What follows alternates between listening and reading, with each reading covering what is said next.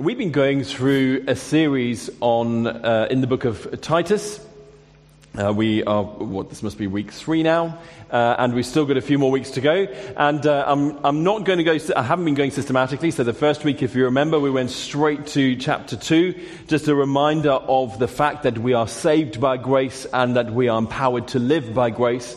And the reason I did that, in case you missed it, was so that actually that becomes the foundation of everything that we hear, everything we put in place. Because uh, remember, these letters are written to be read as one, and so uh, if we kind of just hone in and start on one and progressively go through, we can sometimes miss the, the context. But um, interesting this morning, the contributions that came through that spoke of the grace of God, that by His grace we are saved and we can come freely before Him, our Savior. And um, so this morning we're going to look at Titus chapter 1. Uh, we, we've also looked last week, remember, we looked at how. Uh, with a bit of the background, how Paul viewed the island of Crete, because that's where Titus was when he wrote the letter. Where, how Paul viewed the island of Crete was very different to how the world viewed the island of Crete. And in the same way, it is uh, true for us. How the world views Crawley and the UK, or even how we sometimes view it, needs to be, uh, is very different from how God views it. And that actually Crawley is strategic for the, for the preaching of the gospel. We have multicultures. We have the airport right in our boundary. Uh, and so from here, the gospel can go everywhere as well as those who come can see and hear and experience God and then go. So actually, we need to start viewing our town and our nation in the same way that God does for the sake of the kingdom rather than how the world sees it. That's a kind of a nutshell of the last two weeks. And this week we move on in Titus chapter 1. And, um, the important thing is that, and I want to go back to the two, the, the contribution from Tim and Yvonne about the, the, um, the Old Testament where the priests had to come before God. In order to do that, they had to fill, fulfill all those different rules and regulations and everything else. And the priests were very separate from the people. They had all these different things. But we no longer live under that covenant. We're in the new covenant through the blood of Jesus. And that's important to understand and remember the whole way through this morning, and you'll see why. And that actually, when we look at Titus, the, the book of Titus, Paul writes to him on Crete, and, and his view of the island, of how the island is going to be impacted by the gospel, is by churches being started in every single town and that actually as the churches are started that the church then rises and becomes the vehicle through which the gospel is preached and people's lives are transformed. The, the, that same truth is relevant for us today. The way that Crawley is going to be transformed, the way this nation and the nations are going to be transformed, is not by placards and legal documents and everything else, but it is by the church, that's us, catching something of the, the passion for Jesus and the gospel message and the truth that comes from knowing Him and being salt and light and impacting those around us, from your neighbors to those you work with to the town to beyond, that comes when the church rises and takes hold of that for which God has called and created us to. And so, actually, we're to be fruitful in the kingdom to impact the world around us. And so, as Paul says it, he says to him, he says to, to, to, Titus, Go and appoint elders in every one of the churches, in every one of the towns, as I instructed. In other words, go and put leadership in in those places. And so this morning, we're going to look at some of what that means. Because the church needs to be agents of transformation by the power of the Holy Spirit, not assimilating into culture so you can't tell the difference but participating in culture so we have access and influence and can actually bring change. And in order for the church to do that, requires leadership. Even the world understands that. You look at our nation at the moment, and I'm not going to go political, but just to say, you look at our nation, we lo- we're needing leaders. That is same in the, uh, is true in the, in the life of the church. The church needs leadership. And it's important, not that the leaders are be are separate or more important or of more value, we know that's not right. What is true is that actually we are all the same value, all the same importance before God, all have a role, but leaders are not called to do a specific role. And that is to carry some of the weight and the authority to direct the affairs of the church. We'll look at these in weeks to come as well, when you can see them through chapter 1, where you just go through. If you read chapter 1, uh, the, the first pattern there, it, it lays out what, uh, what the elders or the leaders are to do, which is to direct the affairs, to bring correct doctrine, to correct those who are going off track, to bring discipline, to encourage, to build up, to direct the mission and the ministry of the church, and all those things. That's the role of leaders, so that what? So that that the church would flourish, so that the church would become an all it was created to be, and to, that every single one of us would step into what God has called us to and be who He's created us to be. When we look at the world, we see that all that stuff is needed in the world, but it's the church that is the one that we're looking at this morning, not that. And as we see that in the church, then we actually step into our, uh, the impact that we have in the world. So leadership is incredibly important, but what Paul says is uh, appoint elders in every town, and then he goes on to speak of the qualifications. even I don't really like using that word because I don't think that's what it is. Because, but that's what most Bible commentators use as the qualifications of what it means to be a leader. And so, if we look at how we live in the world we live in, when we look at the situations that are going on in government and we look at all sorts of things, uh, even in work, in, in, in the marketplace, what people look for in leadership is very different from what God looks at. And the starting point in the world is very different from the starting point in the kingdom. The starting point in the world, they normally look at gifting, uh, uh, um, qualifications and a little piece of paper that says you can do this. We get all of that. But what they look is at their education, who they, uh, uh, sometimes who their connections are. And so it's more about gifting than it is about character. The interesting thing is that actually what takes people out of leadership are usually character flaws, even in the world. And if you just think back, you know, when the Queen passed and all those people, and you might have been one of them, gathered and went and paid the respects, and the hundreds and thousands of people, one of the key things as to why they were doing is because they respected and loved her values, all the things she stood for.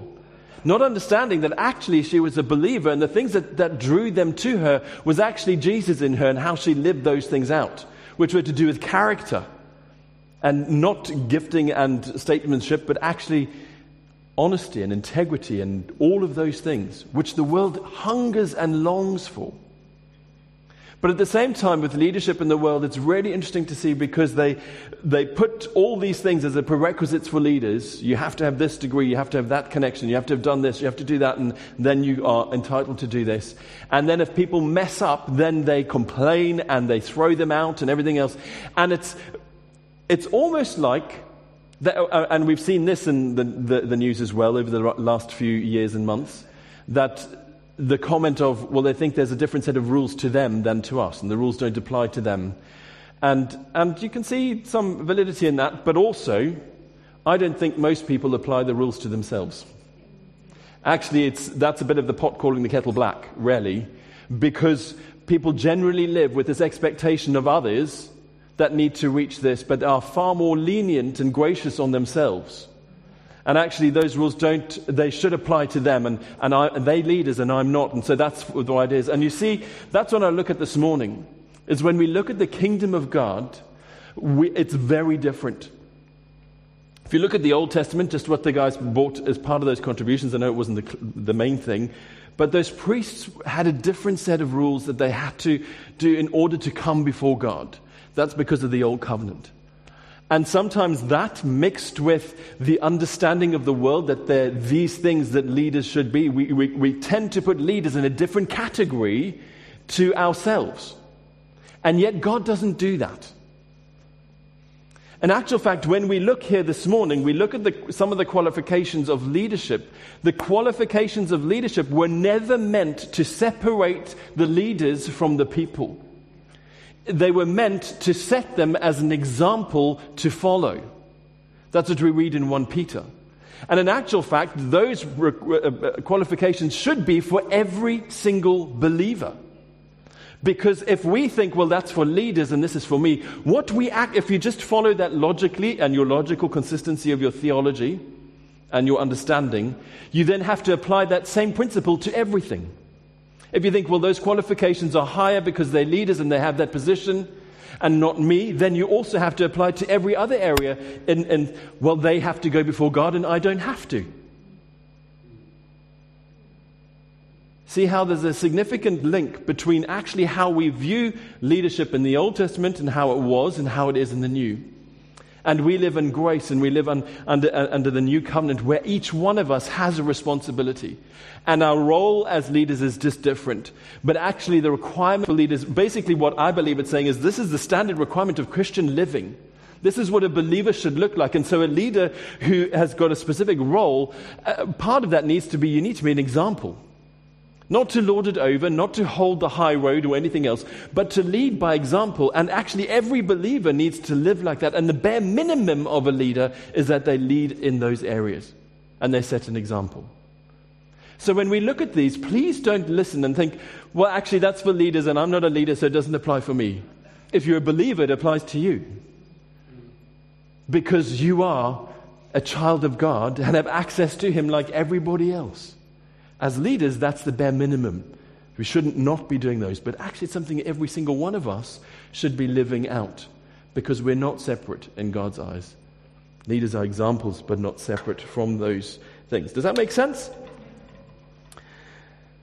So, when we look at the qualifications, I think there are some things that we need to look at and say, actually, this is a huge thing for us. And so, this morning, I'm just going to actually look at one uh, uh, you can ask Lisa. I've had so many pieces of paper all over the place in the. Well, it's not really a study, it's my son's room, and he's in university, so it's my study during term time. Everything, I've got a blackboard in there with all sorts of stuff up, and it's been a real challenge this week what and where and how. And I want to look at one point, which is not normally true for me, but uh, hey, that's what we'll get onto this morning. But God's starting point is very different from the world. God's starting point is that of character and that in the home. Remember, a number of weeks ago, I spoke about, actually, it could be months. I don't think it's years, but I think it's months. When we spoke about the fact that the church is a family. And when we view everything from that understanding that God is our Father, we're His children, His family, then leadership is seen as, uh, as an example. But actually, when we look at that, God's qualification for leadership starts in the home. Starts with the character of the person, of how they lead. Why? Because He says very clearly if someone cannot lead his own household, well, how is he expected to lead the household of God? In other words, God's saying, and we're probably going to look at that more in detail next week, oh, oh not next week, the week after, because of Fred and Vanessa, but in other words, take care of your own household. And how we do that, and how we walk that out, and how we live our lives on that place of day to day, in private, in public, and all those things, that then enables us to be entrusted with a greater which is his household, which is the church. And he starts with this, and, and if you look in Titus chapter 1, from verse 5, it says, The reason I left you in Crete was that you might straighten out what was left unfinished and appoint elders in every town, as I directed you. An elder must be blameless. I'm just going to stop there, because that's what we're going to look at this morning. The elder must be blameless. In other words, if you agree with what I said just now, that we're no different from anybody else, we are to be blameless. Now, let me just qualify. This is why we, I spoke a couple of weeks ago as a start to Titus, the issue of grace. That we are saved by grace through, through Jesus, and we are empowered by grace by the Holy Spirit to live out all that God's called us to be. And this word blameless is not perfect. It doesn't mean perfect. Because no one is perfect except Jesus. But what it means is a closer under, uh, interpretation is above reproach. In other words, that every healthy Christian living should be above reproach. If you are wanting to be blameless, you can't pretend you're perfect or sinless.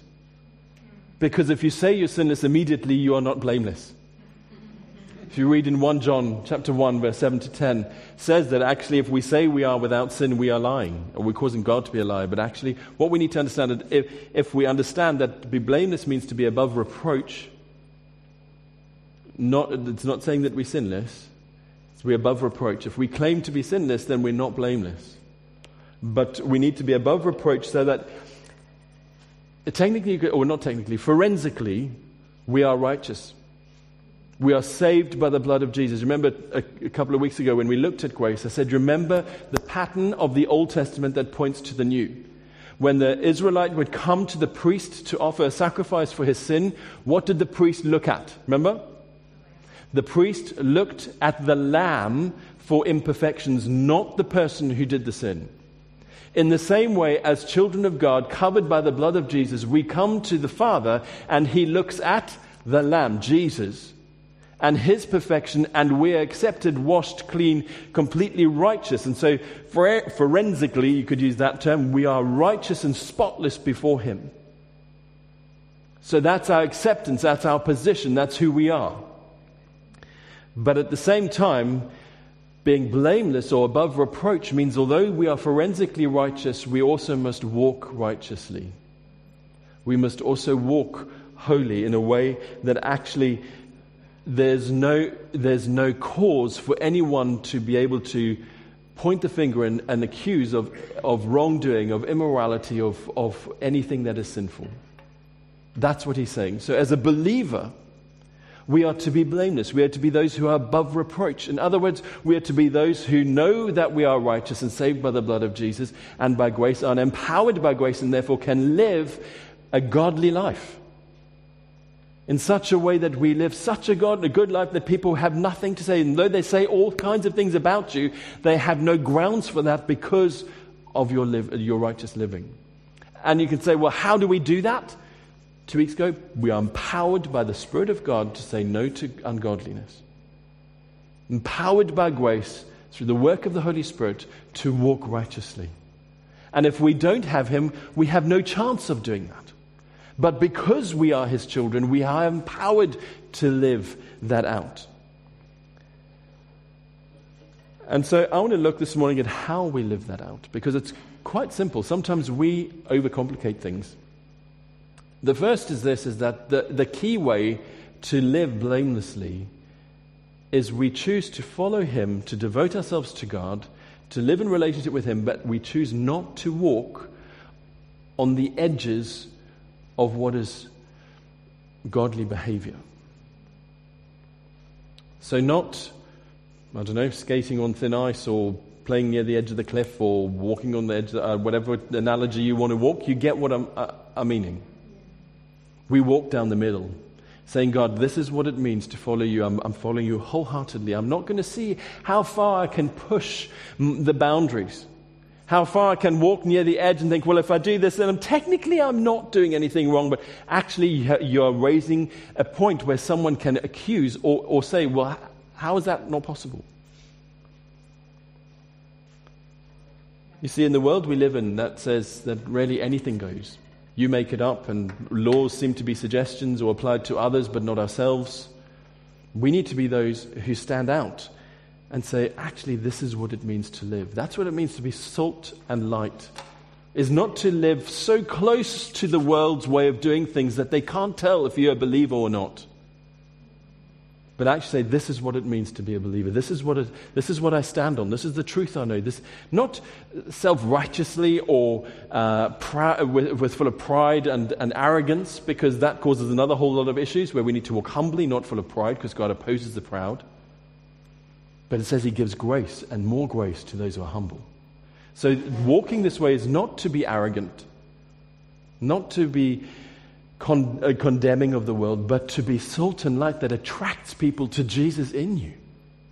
Why? Because as the church, that's you and I, not some organization, or you and I, we are to be salt and light and to be fruitful so that when people see us, they see Jesus in us and are drawn to Him. That's why we're here, not to build our little temples or empires or whatever's, but to point people to Jesus. Why? Because the world needs Jesus. And the way the world sees Jesus is through His children, his followers, us. So, though we're called to be in the world, we mustn't be of the world. Though we're called to be in the world and participate and set an example, it's not that we are so assimilated that they can't see the difference. So, don't walk on the edges of what's right, walk in the middle of what's right. Being above reproach means that there's not even a hint of anything wrong. And so, some ways you could say, as we look at the rest of this book, the umbrella that covers them all is this issue of being blameless or above reproach. That's like an overarching, overarching thing of being blameless and above reproach, and this is how we walk it out. We'll see all the different aspects as we go through the weeks. But remember that that being blameless is not to earn your salvation. It's not to earn your acceptance before God. And it's not so that you get some kind of pious status that you can then condemn others. It's so that He becomes more evident through you so that we can walk with intimacy with Him, with nothing that is in a barrier between us and Him as we follow Him wholeheartedly, devoted to Him, passionately in love with Him, obeying Him and moving and impacting those around us. And so the being above reproach covers every area of our lives. Not just some, but every area. Our relationships, above reproach in our relationships, how we treat others how we interact with others, our time, our work, how we live at work, the laws of the land, the, the simple things of, of our attitudes and our words, and all of those different things. We'll pick up on some of those in a minute. But the way we do it is through the power of the Holy Spirit when we surrender to Him.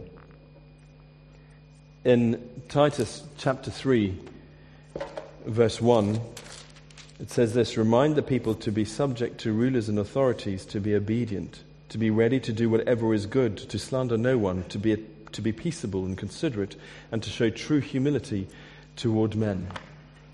Obedience and making the adjustments.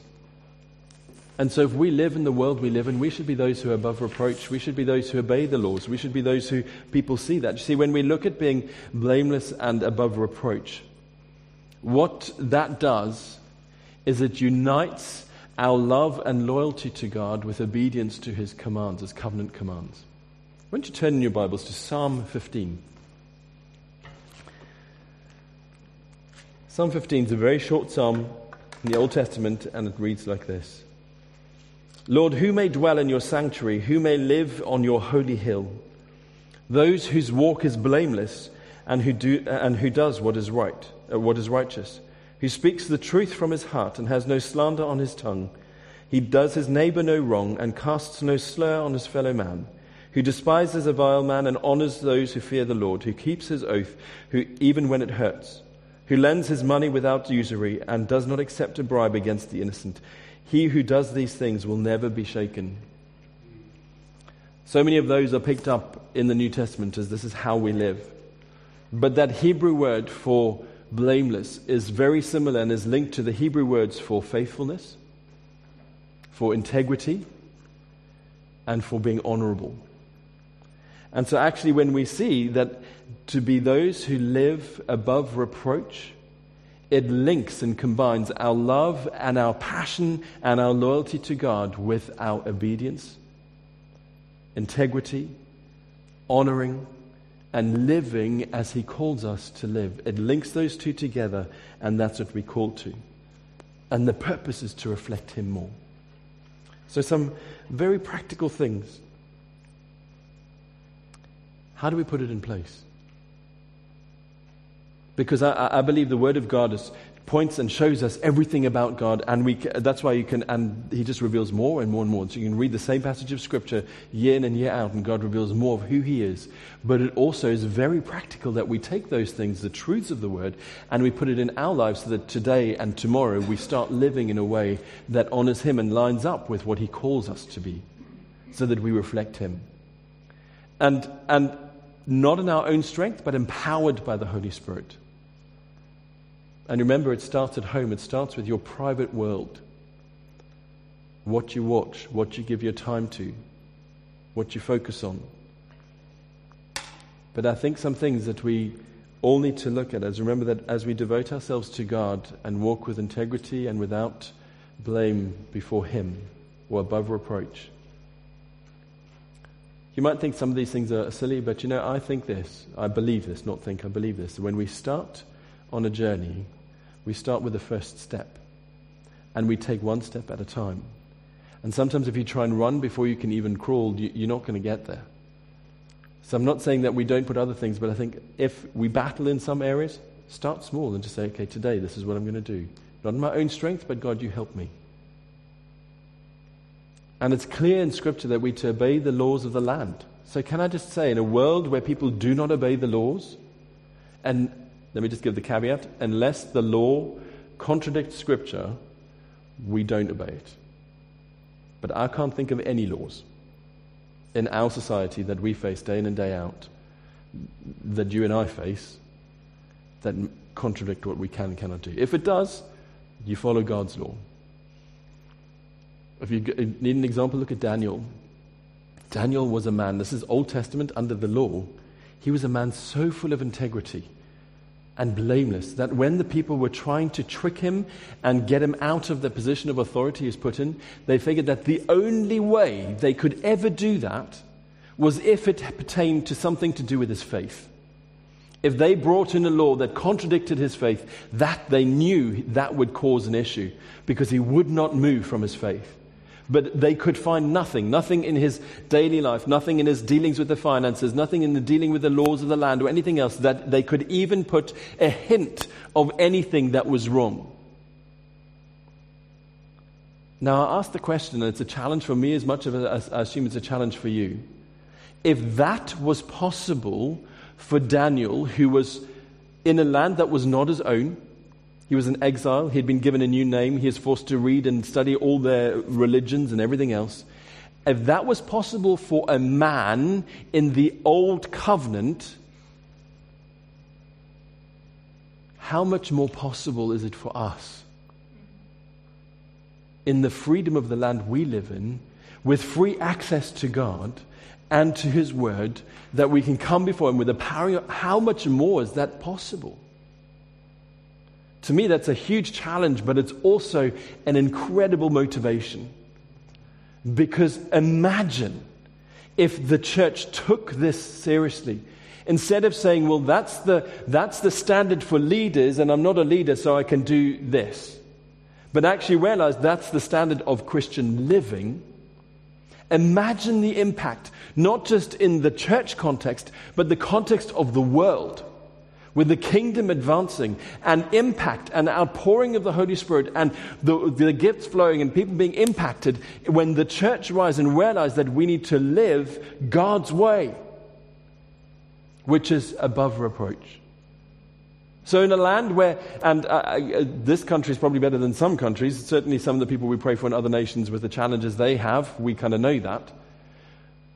But simple things of obeying the law.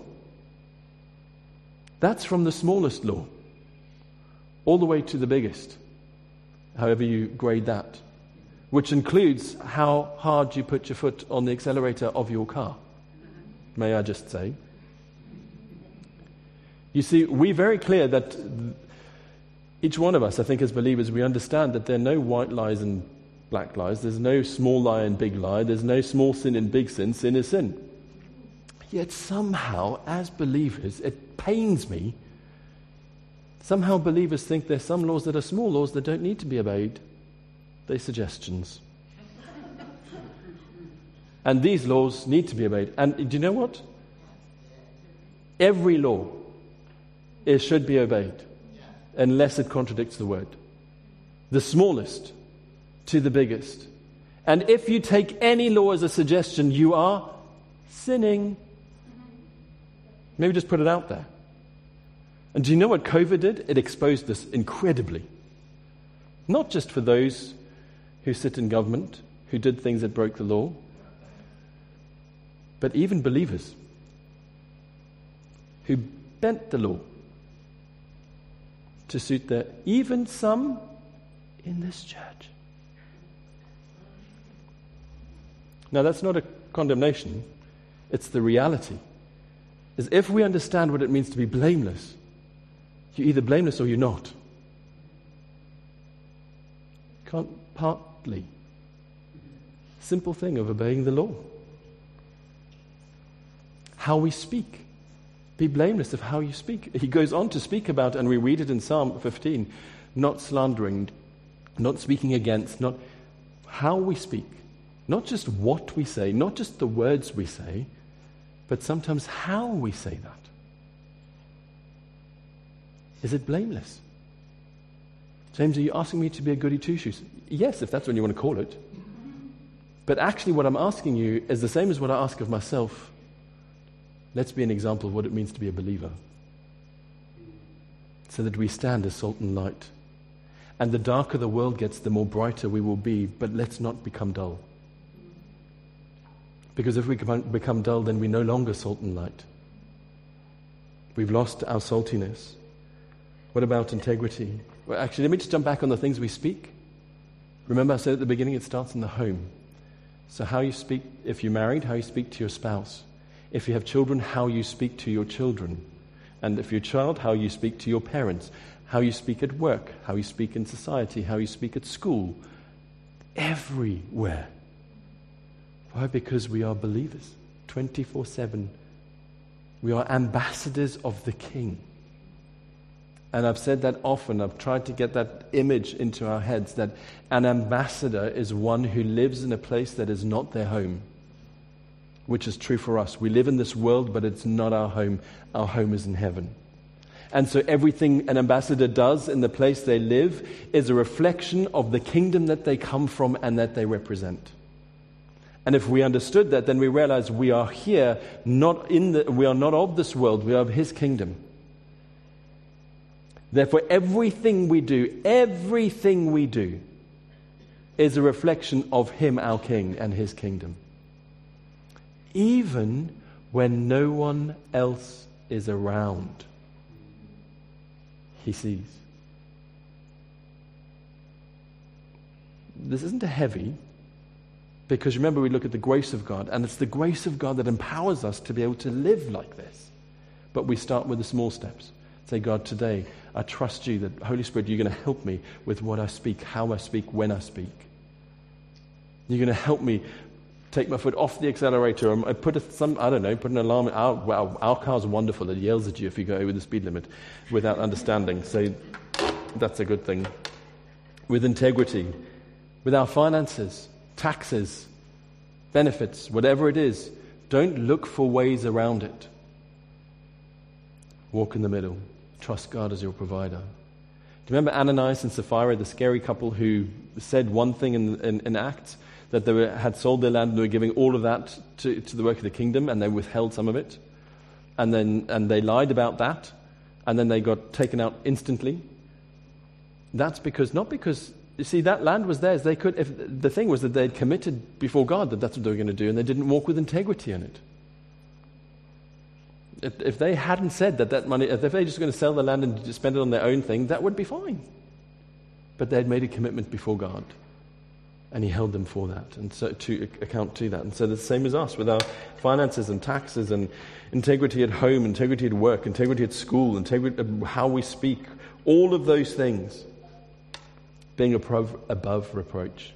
As we end off this morning, can I just encourage you that it's not being religious or legalistic because it's by grace that we live differently from the world. It's not a list of do's and don'ts, it's by grace we follow Him. And we are always accepted. So remember at the very beginning, forensically, you are saved, you are righteous, you are spotless. Now let's live in that way.